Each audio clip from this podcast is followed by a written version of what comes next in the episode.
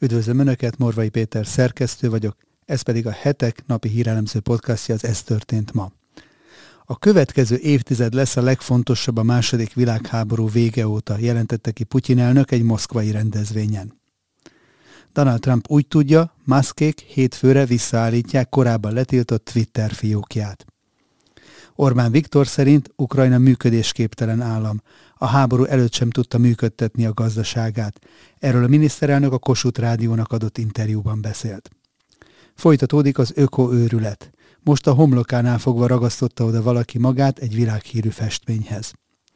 Kiengedték Budaházi Györgyöt a börtönből, miután az ellene zajló eljárás már több mint tíz éve tart. Önök az október 28-ai adást hallják, a nap legizgalmasabb híreit és aktualitásokat a hetek válogatásában. Mindenről részletesen is olvashatnak és hallgathatnak a hetek.hu oldalon, illetve YouTube csatornánkon. Az adásban elhangzó témákhoz a videó leírásában megtalálják a kapcsolódó linkeket is. Köszönjük, hogy már több mint tízezeren feliratkoztak a YouTube csatornánkra. Ha esetleg ezt nem tették volna még meg, kérem csatlakozzanak, hogy biztosan értesülhessenek legfrissebb tartalmainkról. Nézzük akkor témáinkat részletesebben. A következő évtized lesz a legfontosabb a világpolitikában a második világháború vége óta, jelentette ki Vladimir Putyin orosz elnök a Váldái Nemzetközi Vitaklub moszkvai plenáris ülésén. Ezt a nagy jelentőségű beszédet elemezzük Robert C. Castell biztonságpolitikai szakértővel a Hetek Originals mai adásában is érdemes meghallgatni, hogy milyen új világrendre számíthatunk a háború után, és kik lesznek annak meghatározó szereplői. És akkor következzen Putyin elnök beszédéből néhány részlet. A nyugat osztatlan uralmának történelmi időszaka a világ ügyeiben a végéhez közeledik. Az egypólusú világ kezd a múlté lenni. Történelmi határon állunk. A második világháború vége óta valószínűleg a legveszélyesebb, legkiszámíthatatlanabb és egyben legfontosabb évtized áll előttünk, mondta Putyin a három és fél órás eszmecsere során. A nyugat képtelen egyedül uralkodni az emberiség felett, de kétségbe esettem próbálkozik vele, és a világ népeinek többsége már nem hajlandó ezt eltűrni, tette hozzá. Putyin szerint az Egyesült Államok a tulajdon dominanciájának megőrzésén kívül nem tud mást felkínálni a világnak. Nehezményezte, hogy a nyugat meglátása szerint megpróbálja feltartóztatni a többi civilizáció fejlődését, a saját világnézetét pedig univerzálisnak tartja, amelyet az egész világ feltétel nélkül köteles elfogadni. Putyin leszögezte, hogy még soha senki nem diktálhat Oroszországnak abban, hogy milyen társadalmat építsen. Nehezményezte, hogy a nyugat elutasította Moszkvan azon kísérleteit, hogy jó kapcsolatokat építsen ki vele. Oroszország nem ellenség, és nem voltak rossz szándékai sem az európai országokkal, sem pedig az Egyesült Államokkal szemben, mondta. Hozzátéve, hogy Oroszországnak ezekben az országokban vannak barátai, akikkel együtt akar működni. Többször hangsúlyozta, hogy a világrendnek a nemzetközi jogon és az érdek egyensúlyon, nem pedig a nyugat által úgymond a kulisszák mögött megfogalmazott és érthetetlen szabályokon kell alapulnia. A nyugati neoliberális intolerancia példájaként hozta fel, hogy az Európai Unió elvetette a magyar képviselőknek a kontinens keresztény értékeinek rögzítésére irányuló javaslatait. Méltatta az olyan nemzeti érdekeket elsőrendűnek tekintő, önálló politikát folytató vezetőket, mint Xi Jinping kínai, Recep Tayyip Erdogan török elnök, Narendra Modi indiai kormányfő, vagy Mohamed bin Salman trónörökös, és fontosnak nevezte a dollár helyett a nemzeti fizetőeszközökben folytatott kereskedelem felfuttatásának fontosságát. Putyin álláspontja értelmében a nyugat veszélyes, véres és piszkos játékot játszik Ukrajnában, az ottani konfliktust pedig globális dominanciája fenntartására próbálja meg felhasználni. Úgy vélekedett, hogy az Egyesült Államoknak és szövetségeseinek végül tárgyalniuk kell Oroszországgal, és azt jósolta, hogy a Nyugat és Moszkva, valamint a fejlődés többi központjának párbeszéde egyre fontosabbá válik. Hangsúlyozta, hogy Oroszország nem szándékozik atomfegyvert bevetni Ukrajnában, és ilyen eszköz bevetésével soha nem is fenyegetőzött. Szemben a nyugattal, beleértve Liz Truss volt brit miniszterelnököt, aki szerinte nukleáris zsarolás eszközéhez folyamodott, az orosz elnök úgy vélte, Ukrajna rendelkezik a piszkos bomba előállításának technológiájával, és most mindent elkövet, hogy eltüntesse annak nyomait, hogy erre elő is készült. Őrültségnek nevezte azt az állítást, hogy az oroszok maguk lövik az ellenőrzésük alatt tartott zaporizsai atomerőművet, és nehezményezte, hogy senki sem hibáztatja az ukrán felet a létesítményre mért csapásokért. Putyin nemmel válaszolt arra a kérdésre, hogy a februári pekingi látogatása során tájékoztatta -e Xi elnököt a küszöbön álló Ukrajna elleni különleges hadműveletről. Ez utóbbi okát egyébként abban nevezte meg, hogy Moszkva számára elfogadhatatlan a NATO további bővítése, valamint, hogy Kijev megtagadta az ukrajnai rendezés alapját jelentő Minszki megállapodások végrehajtását. A történtekért a nyugatra hárította a felelősséget megismerte korábbi állításait, miszerint történelmi tény, hogy az orosz és ukrán egy nép, és hogy a jelenlegi Ukrajna mesterséges államalakulat, amelyet Stalin orosz, lengyel, magyar és román területek hozzáadásával hozott létre. Gazdasági témákról szólva az orosz elnök egyebek közt azt mondta, hogy Oroszország egészében véve alkalmazkodott az ellene bevezetett szankciókhoz. Az orosz cégek pedig úgymond könnyedén veszik az Oroszországból kivonuló nyugatiak helyét át. Putyin szerint az oroszok a közelmúltig úgy gondolták, hogy országuk fél gyarmattá válik, és semmire sem képes a nyugat nélkül. Ám az ukrajnai háború által kiváltott konfliktus nyomán a gazdaság nem esett szét, megtisztulás kezdődött, és nincsen szükség államosításra sem. Tehát, ahogy említettem, ezt a nagy jelentőségű beszédet elemezzük Robert C. Castell biztonságpolitikai szakértővel a Hetek Originals mai adásában is. Érdemes meghallgatni, milyen új világrendre számíthatunk a háború után, és kik lesznek annak meghatározó szereplői. Donald Trump úgy tudja, hogy Muskék hétfőre visszaállítják korábban letiltott Twitter fiókját. Trump közleményben gratulált Elon Musknak a Twitter felvásárlásához. Egyúttal jelezte a nyilvánosság felé, hogy tudomása szerint hétfőn vissza is állítják profilját a közösségi oldalon. Gratulálok Elon Musknak a Twitter felvásárlásához. Sokan mondják, hogy szükség volt már erre a váltásra, mert a régi vezetést túlságosan is lekötötte a vók ideológia agendája, fogalmazott volt elnök. Majd azzal folytatta, hogy azt mondták nekem, hogy a fiókomat hétfőn visszaállítják. Nos, majd meglátjuk. Ahogy arról korábban beszámoltunk, hónapokon át húzódó jogi hercehurca után Elon Musk végül felvásárolta a Twittert 44 milliárd dolláros vételáron. Rögtön azután, hogy átvette az irányítást a cég felett, meg is hozta első vezetői döntéseit. Elbocsájtott több felső vezetőt, köztük Parag Agraval volt vezérigazgatót. Amennyiben erre valóban sor kerül, akkor annak, mármint Trump fiókjának visszaállítására, akkor annak Orbán Viktor egészen biztosan nagyon örülni fog. Ugyanis, ahogyan arról korábban írtunk, a magyar miniszterelnök már az első közösségi oldalon töltött napja után őt kereste, mint jó barátját. Trumpot még januárban tiltotta le az oldal, akkor úgymond örökre, mert megsértette a polgári integritásra és az erőszakos fenyegetésre vonatkozó irányelveit.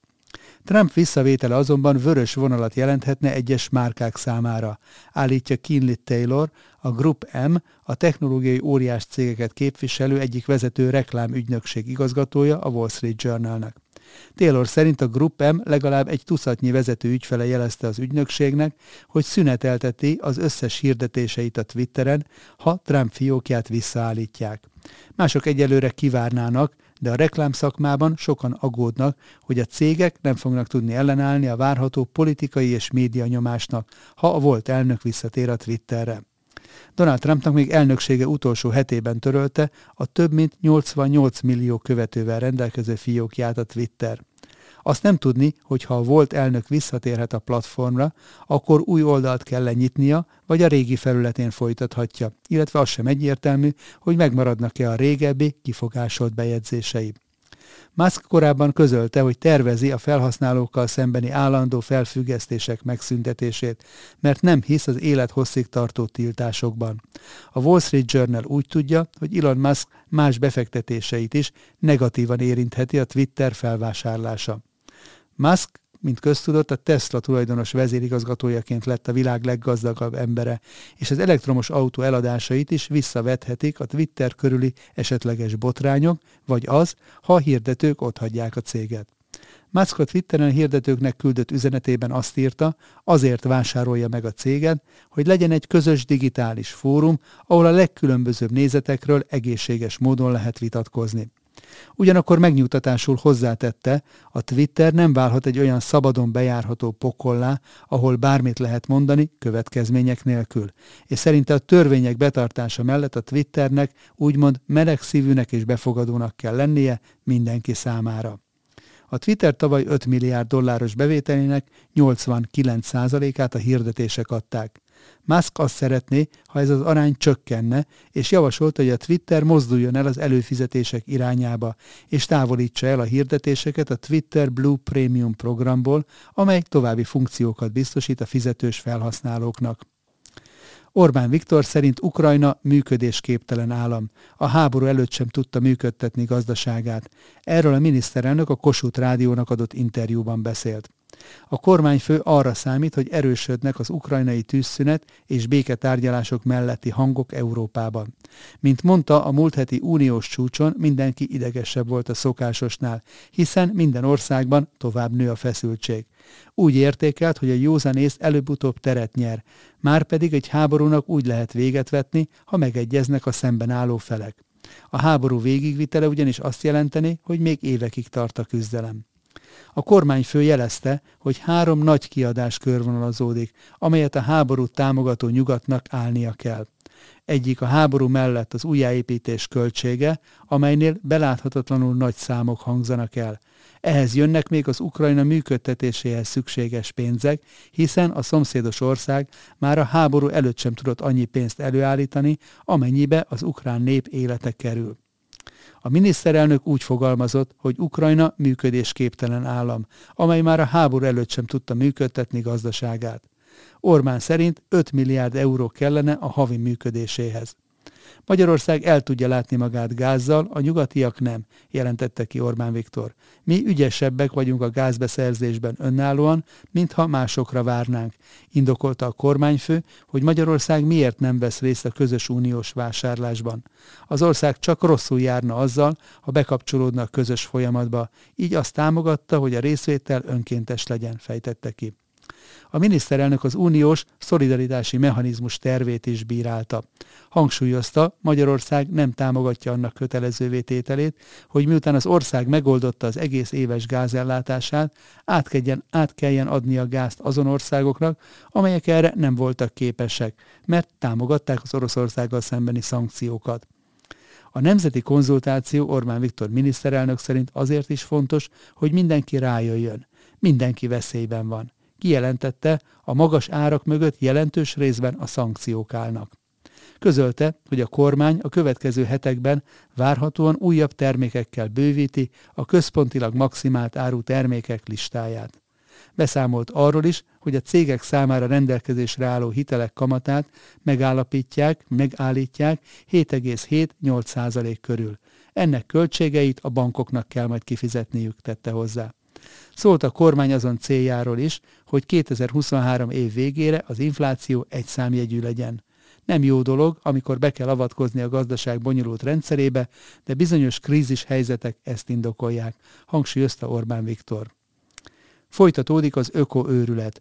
Most a homlokánál fogva ragasztotta oda valaki magát egy világhírű festményhez a holland rendőrség őrizetbe vett három környezetvédő aktivistát egy hágai múzeumban, mert az olajfelhasználás azonnali leállítását követelő tüntetők tönkre akarták tenni Jan Verdemer van Deft holland festő lány gyöngyfülbevalóval című festményét, jelentette a Dutch News című angol nyelvű holland hírportál.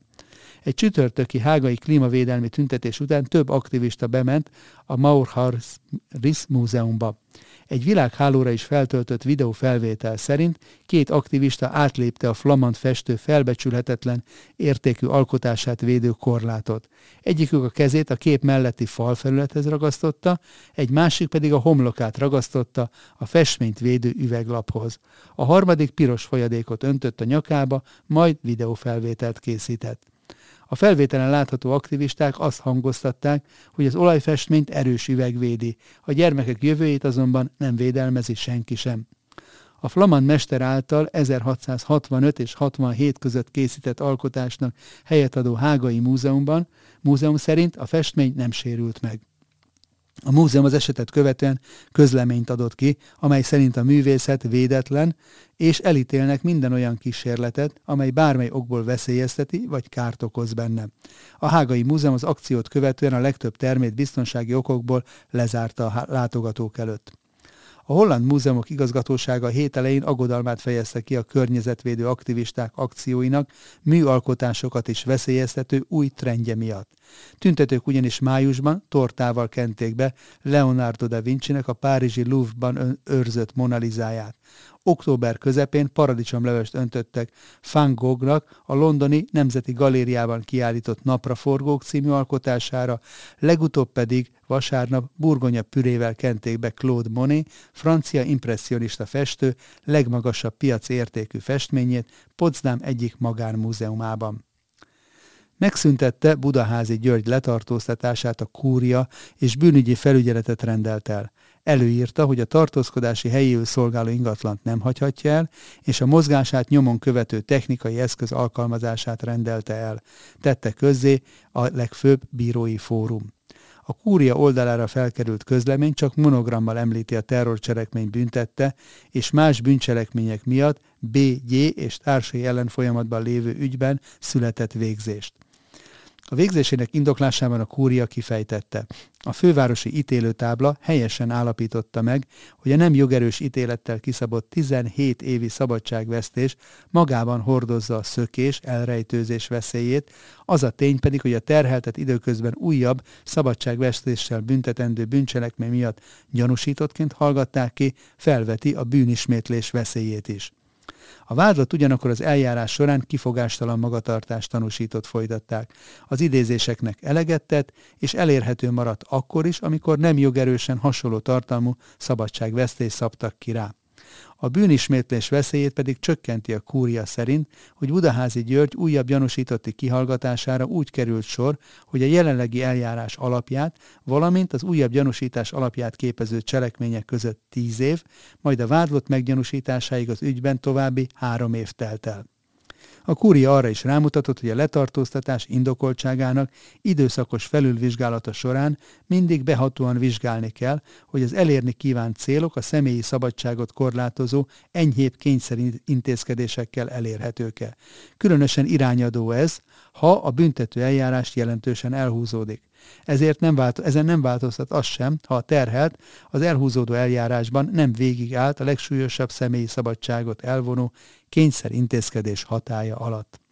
A kényszerintézkedés célja mindig az eljárás zavartalanságának a biztosítása, az, hogy a vádlott az eljárásban ne szökjön meg, vagy ne rejtőzzön el, illetve az eljárás alatt ne kövessen el újabb bűncselekményt, mutatott rá a kúria. Nos, ennyi fért be mai ajánlónkba. Morvai Pétert hallották, az Ez történt ma, október 28-ai adásában. A hosszú hétvége után a jövő héten szerdán várom Önöket újra, aktuális hírekkel, ajánlókkal, és ha addig szeretnének ezekről biztosan értesülni, akkor kérem iratkozzanak fel a hetek YouTube csatornájára, ahogyan ezt már több mint tízezeren meg is tették, amit ezúton is nagyon köszönünk akik pedig szeretnék támogatni a hamarosan 25 éves évfordulójához érkező hetek elemző, világértelmező munkáját, a leírásban szereplő linken találhatják meg az ehhez szükséges információkat. Köszönöm megtisztelő figyelmüket, a legközelebbi találkozásig további szép napokat kívánok mindenkinek a viszonthallásra.